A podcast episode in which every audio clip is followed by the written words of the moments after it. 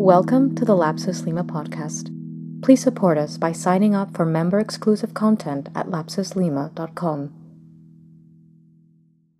We will now be starting the intermezzos with prompts sent in by our patrons. To get full access, visit lapsuslima.com and click on the orange patron icon.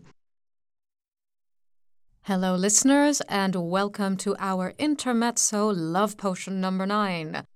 Our resident architect, Alonzo Toledo, and I have spent the past week visiting the states, South Carolina and Michigan, respectively, to see the latest in flooring and furniture as provided by Milliken and Steelcase. It was a wonderful trip, and we have nothing but praise and affection for our hosts who are fantastic.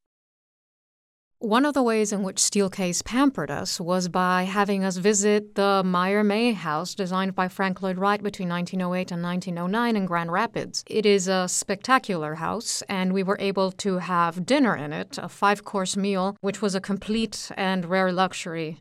Upon entering this gilded cavern, every architect in the group was confronted with our prompt for today.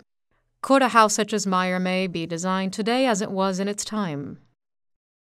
I give it a qualified yes. I would give it a yes if. Monica? No. I agree with Monica, no.